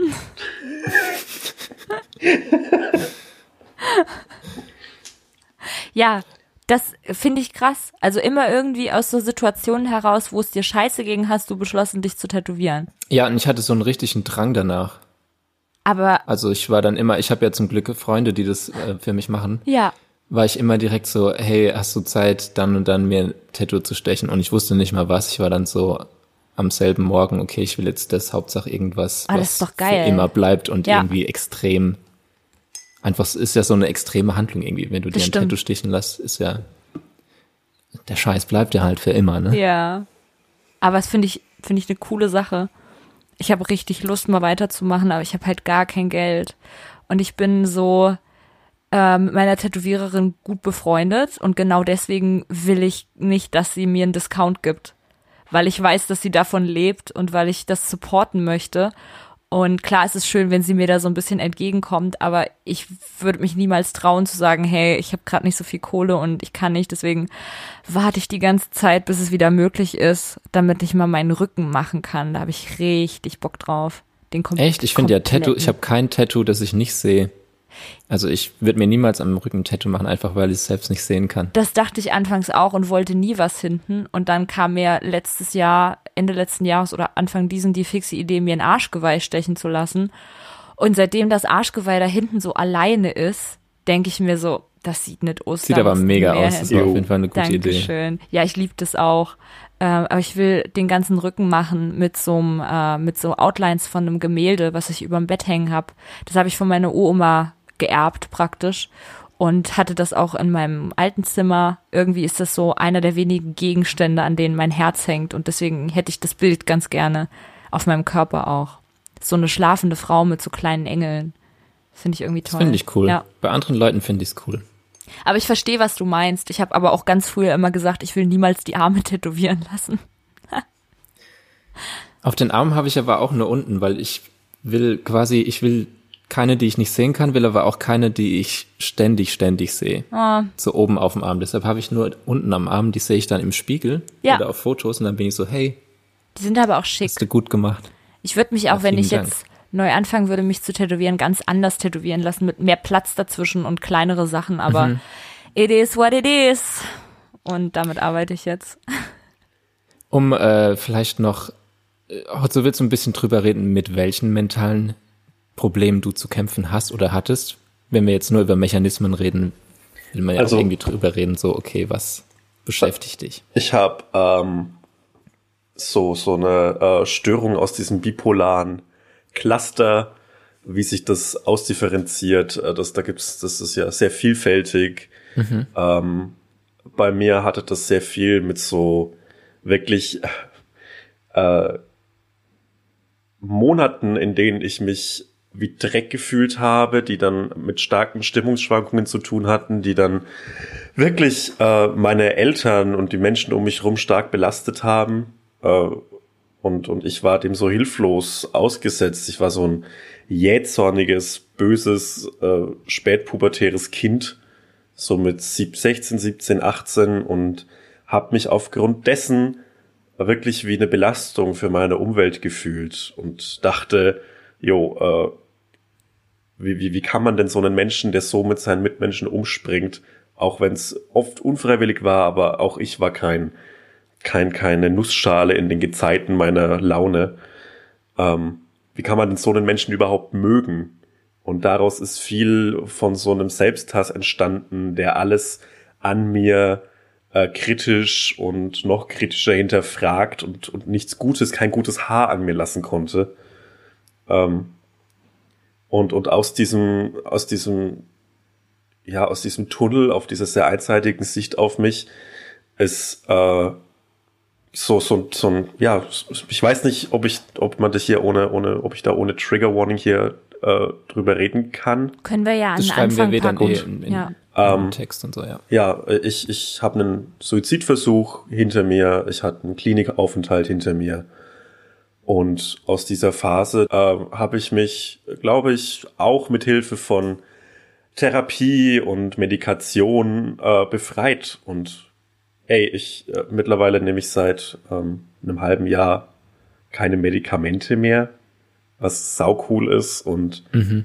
äh, bin, bin, ich glaube ich, so stabil wie noch nie in meinem Leben. Und das ist wirklich äh, so ein großer Sieg und ähm, dafür habe ich die Unterstützung gebraucht von, von meiner Familie, von meiner, von meiner Mutter und von vielen Freunden, die mich dann trotzdem, die mich unterstützt haben, die, die für mich da waren. Und das sind so meine Struggle, die ich hatte. Es ist schön zu hören, dass es dir gut geht. Machst Ja. du noch Therapie? Ähm, durch meinen Umzug nach Bielefeld äh, habe ich nur noch so relativ sporadischen Kontakt zu meiner Therapeutin in Nürnberg. Aber äh, ja, ich glaube, also, also es ist, wenn, wenn ich so merke, dass ich abrutsche, äh, suche ich den Kontakt und fahre dann gegebenenfalls nach Nürnberg. Aber ich bin, ja, ich, ich, ich bin nicht mehr in, in Therapie, weder klinisch noch ambulant. Und das ist schön. Also, äh, Voll. genau. Ich habe mir äh, öfter die Frage gestellt, wann es richtig ist, Therapie zu machen, weil ich mir immer nur Hilfe gesucht habe, wenn es mir sehr schlecht ging. Aber ich jetzt überlegt habe, wo es mir eigentlich gerade ganz gut geht, äh, trotzdem Therapie zu machen, einfach um die Stabilität zu behalten und nicht wieder irgendwo abzurutschen. Ich weiß nicht, wie ihr das seht. Also ich ich war seit oder bin seit seitdem ich 13 bin eigentlich mit sehr kurzen Pausen zwischendrin in Therapie. Anfangs wegen Essstörung, Depression, dann wegen nur Depression, dann wieder wegen Essstörung und dann wegen erst bipolar und dann ach ja, es ist ja Borderline. Und dann war ich lange nicht in Therapie, weil meine liebste beste Therapeutin leider wegen einer Krankheit aufhören musste. Und dann war, glaube ich, anderthalb Jahre nichts und dann ist mein Vater so krank geworden und da kamen plötzlich ganz andere Probleme, so die nichts wirklich mit mir zu tun hatten, sondern halt familiär und da bin ich gar nicht mehr klargekommen und habe mir wieder eine Therapeutin gesucht und es war auch saustressig. Und jetzt gerade bin ich an einem Punkt, wo ich das selber wieder für mich in Frage stelle, weil ich gerade nicht weiß, ob ich in der richtigen Therapie bin. Und zwar habe ich aufgrund dieser Situation mit der Familie halt eine tiefenpsychologische Therapie angefangen. Und davor hatte ich aber eine Verhaltenstherapie, in der es mir sehr gut ging, die sehr viel für mich gebracht hat. Und in der tiefenpsychologischen Therapie habe ich mich wirklich nur aufgehoben gefühlt, als ich viel geweint habe und viel loswerden musste. Und jetzt bin ich gerade an einem Punkt, wo ich mir einen Dialog wünsche und fühle mich sehr unwohl in meiner Therapie und überlege auch, das hinzuschmeißen. Aber ich weiß nicht richtig, ob es vernünftig ist. Ich glaube, dass man da ganz viel auf ein Bauchgefühl hören muss und sehr, sehr viel auch mit sich selber erstmal ins Gespräch treten muss, um zu gucken, was ist denn das Ziel meiner Therapie? Warum möchte ich Therapie? Kann mir das, was ich von der Therapie erwarte, vielleicht auch gerade etwas anderes geben, außer ich weiß halt, mir geht's wirklich schlecht. Weil jeder Person, der es wirklich schlecht geht, kann ich nur raten, mach Therapie, such dir Hilfe, bitte und je früher, desto besser. Wenn du von dir aber gerade sagst, du bist eigentlich in einer stabilen Situation, was ich von mir gerade weiß ich nicht, ob ich das gerade von mir sagen kann, aber wenn du das von dir weißt und du willst trotzdem Therapie, dann kannst du dir ja mal überlegen, ob vielleicht irgendwie sowas wie ein Coaching oder eine alternative Therapieform für dich gerade besser geeignet ist als die übliche, vielleicht tiefenpsychologische. Ähm, zum Beispiel meine Chefin gerade an meinem Job, die macht gerade eine Ausbildung zu so einer spezifischen Art der Therapie. Ich weiß jetzt natürlich nicht, wie das heißt, aber ich habe mich jetzt zweimal mit ihr während der Arbeit so deep unterhalten und habe richtig gemerkt, okay, das bringt mir gerade viel mehr, als da in diesem muffigen kleinen Zimmer zu sitzen und zu reden und nichts zurückzubekommen. Also die gibt so richtig Input und challenge dich so. Vielleicht ist das gerade für dich was Gutes. da gibt's ja in Berlin Hm. sicherlich häufige Angebote. Ich weiß nicht, heißt das systemische Therapie oder ist das was ganz anderes? Ich weiß es nicht. Aber ähm, erstmal so gucken, was du gerade wirklich willst. Was steckt hinter dem Wunsch, diese Therapie zu machen? Ne? Ja, voll, aber es ist auch immer, äh, so der Antrieb fehlt immer ein bisschen. Ich weiß nicht, Hotzo, wie war es bei dir? Hast du auch quasi erst Therapie gemacht, als du schon so richtig am Ende warst? Ja, ähm, das war sehr am Als Ende. es zu spät war? Ja. Ja. Äh, das kann ich dir nicht empfehlen. Äh, das Ja. ist äh, stressig. Aber du bekommst äh, schnell einen Therapieplatz. Äh, also, äh, nee, das war ein dummer Joke, sorry. Ähm, Nee, aber es stimmt ja. Es Ja, ist ja kein ist- Geheimnis. So, dir muss es ja erst richtig schlecht gehen, damit du schnell einen Therapieplatz bekommst. Und dann ist auch immer die Frage, wen man, also ich hatte dreimal und dreimal war ich absolut nicht zufrieden mit den Therapeuten. Ja, same. ich hatte da, glaube ich, einfach komplett Glück, dass das einfach auf Anhieb gut funktioniert hat, ähm, dass das auch so sich so, so, so ignorant das jetzt klingt, dass das sich so in meinen Alltag hat einbetten lassen, dass es auch auf Arbeitgeberseite damals niemandem aufgefallen ist, dass ich so funktioniert habe. Echt? Denkst du, es hätte Problem gegeben, wenn es, Ja, definitiv. ja. Also äh, natürlich nicht ähm, nicht äh, nicht offen, aber ich glaube, das wäre schon ein Problem gewesen in dem Arbeitsumfeld, dass da jetzt einer kommt, der der ist ja gestört. Ähm, ich glaube, dafür ist die Akzeptanz dann gerade in konservativeren Kreisen doch äh, einfach nicht gegeben. Und ich habe über diese Themen auch mit sehr wenigen Menschen aus meinem persönlichen Umfeld geredet. Ähm, ich habe das schon relativ gezielt verschwiegen, nicht schon aus Scham auch, aber vor allem aus der Angst, dass ich dann so als schwach und nicht nicht nicht leistungsfähig, was halt der Aspekt war, in dem es in diesem Abschnitt meines Lebens am meisten ankam, dass ich eben nicht so wahrgenommen werde, wenn ich mich, wenn ich wenn ich ja psychische Probleme habe oder beziehungsweise dazu stehe. Ja, Ja, ja, das ist das, was ich vorhin auch meinte. Also nicht, dass auf dem Dorf irgendwie alles schlimmer ist wie in der St- Großstadt, aber ähm, Mental Health und äh, die, die Themen zu besprechen war, das gab es bei uns auf dem Dorf einfach nicht. So in der Großstadt war das auf einmal, wurde das alles viel offener besprochen und habe ich irgendwie gemerkt, wie gut es tut, wenn man einfach so, sei es mit Humor oder irgendwie ernst mit Friends drüber redet, statt alles unter den Tisch zu kehren und Angst zu haben, dass irgendjemand schlecht über einen denkt. Ja. Ja. Jetzt mach mal jemand einen Witz bitte hier. Das war jetzt so ernst. Das ist nicht Äh. mein Job. Äh, äh, warte mal, schau mal, schau mal in meine Tweet-Entwürfe. Äh, oder das äh, Video mit, äh, was ich euch, habe ich dir auch geschickt, äh, mit dem Typ auf dem Zebrastreifen, der zu dem Vekton tanzt. Ja, ich habe mir es sehr lange im Loop angeguckt. Äh, ich habe gestern über diesen, diesen, äh, diese Hunde-Cursed Picture Challenge, Oh, ja. die du mir geschickt hast, unglaublich gelacht. ich hab, also das finde ich das Witz, diese, wie der Hund so dasteht und so, das ist jetzt blöd, ein Bild zu beschreiben, aber es ist trotzdem einfach das lustigste Bild. Das machen Das wir ja wir immer hier sehr oft. Ja, Ich liebe das. Da habe Ja. ich so laut drüber gelacht. das ist auch lustig. Ich bin auch mittlerweile auf TikTok, glaube ich, in einem besseren Areal als zu Anfang.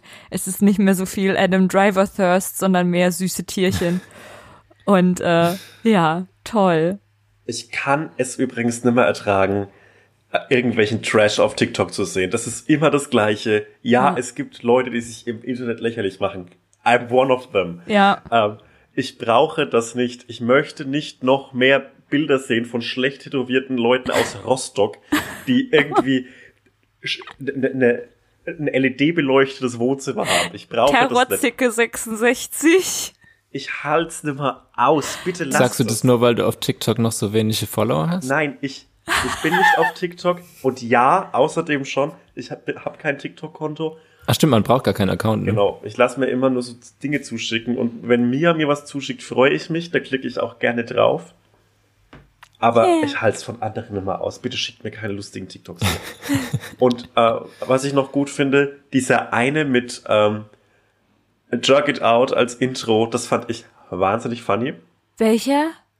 Dieses du, du, du, du, du, du, du, du, du, du, let's go. to a movie together because I am desperate for love. Das ist so Wein-Spirit irgendwie. Ich kenne das, glaube ich, gar 100% nicht. Wein. Ich hab du, so glaub ein- ich, geschickt mir. Hast du wohl dir das angeguckt? Naja. Ich gucke mir alles an, was du mir schickst. Ausnahmslos. Du bist auch äh, eine Person, der ich immer sofort antworte. iPhone ist deaktiviert? Naja, anyway, ähm, ich, ich werde es in der Story teilen. Es gibt so einen Typen auf TikTok, der so Reality-TV-Show-Skits macht, als ob sein ganz normales Leben so eine Reality-TV-Show ist, wo er zwischendrin Geil. so redet. Das muss ich dir mal schicken. Das ist so gut gemacht, auch richtig so be bearbeitet und geschnitten vor Greenscreen. Da gibt's zum Beispiel so eine Folge so, wie sie einfach Frühstück zusammen machen. Dann kommen sie so rein. Hi, I'm Jenna and I live here. Und dann ist es so richtig halt wie bei den Kardashians oder so und dann reden die so hinter Voll dem nice. Rücken übereinander. So, I can't believe she woke Ich weiß nicht, ob wir es schon mal erwähnt haben, aber wir wollen ja unbedingt eine Mental Mall Reality Show.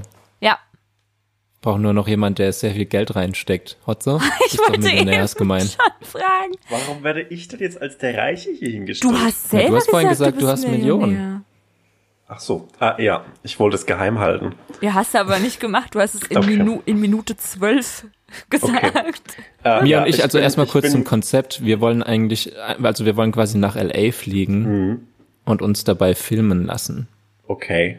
Das wäre Ja, das toll. doch. Und dann Mach gibt's so das doch. fünf, sechs Folgen, wie wir so in LA unterwegs sind und dann reden wir aber auch scheiße übereinander hinterm Rücken. So, oh mein Gott, ich kann, ich kann nicht glauben, dass Sören die Strawberry Soda bestellt hat. Ich Er hat doch Max, gesagt, er bestellt Orangensoda.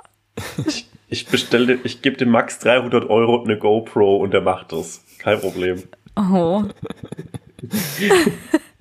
Perfekt. Ihr kriegt beide 50 Euro äh, Taschengeld und ihr, ihr landet so in, ihr landet so in Phoenix und müsst euch bis LA durchschlagen. aber gutes Konzept. Dann auch mit, Ja. auch mit Euro einfach da versuchen weiterzukommen. Wir singen einfach was. wir sind doch Musiker. Wir wollen Milch, Mandelmilch. bitte. ja.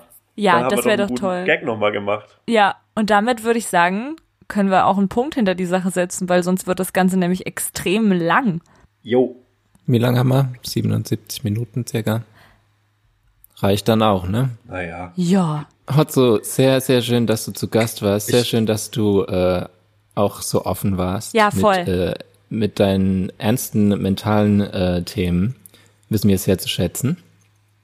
Und danke für deine Witze auch. Ich habe noch eine Idee, Klasse. wie wir einführen können, wenn wir Gäste haben. Und zwar, wir sind ja hier in der Mall. Und welche drei Sachen kaufst du dir bei deinem perfekten Mall-Aufenthalt? Eine lustige Sonnenbrille. Fußball. Ja. Fußball. Eine lustige Sonnenbrille auf jeden Fall. Ähm, so Frühstücksrollen von diesem Asia-Imbiss, die eine halbe Stunde lang viel zu heiß sind und mir dann den Gaumen ver und dann den Gaumen trotzdem immer noch verbrennen. I don't know, aber es sind auch gleichzeitig so kalt und hart schon. Also Ich weiß nicht, wie das funktioniert. Und ähm, so einen Saft für 8 Euro, von dem mir dann den ganzen Tag schlecht ist. Geil. Letzteren nehme ich auch. Okay, vielen Dank. Dann bis zum Das war nächsten mir echt Mal. eine Freude. Vielen Dank. Dankeschön. Tschüss. Wir sagen Ciao. noch nicht das Thema für nächste Woche, weil wir überlegen uns das einfach. Na, so. So ist es. Überraschung. Vielleicht haben wir auch einen Gast, wer weiß. Das wäre natürlich Xavier toll. Naidoo. Hotzo, Xavier. jetzt jede Folge einfach Hotzo als Gast. Ich, Bis ich nicht mehr dabei bin, wie gesagt. endlich, endlich verdrängt mir am Morgen. Sie ist jetzt meine Tourmanagerin. Es, pass mal auf, ey. Tschüss. Tschüss.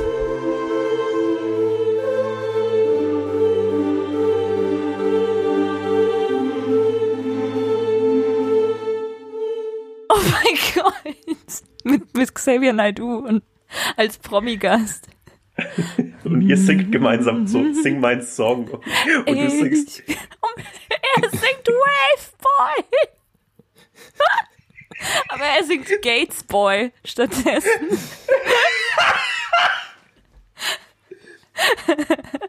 Ich stehe nicht auf Bill Gates, boy. Boy. Ich laufe hellwach durch die Nacht, ich bin kein Schafboy. Pass auf, was die Regierung macht. Sie wollen Chips für dich und Chips für mich. Sie spritzen sie in dich und mich. Too late, boy. Das alles kommt von Bill Gates, boy. Wow. Ey, Das ist richtig gut im ja, ganz Freestyle. Ernst, das, das gäbe Klicks. Mach das mal. Darf ich das rein? Darf ich das drin lassen? ja, das kannst du gerne. Kannst du gerne machen. Hinten, äh, hinten wieder. Ja. Bei den Bloopers. Mega.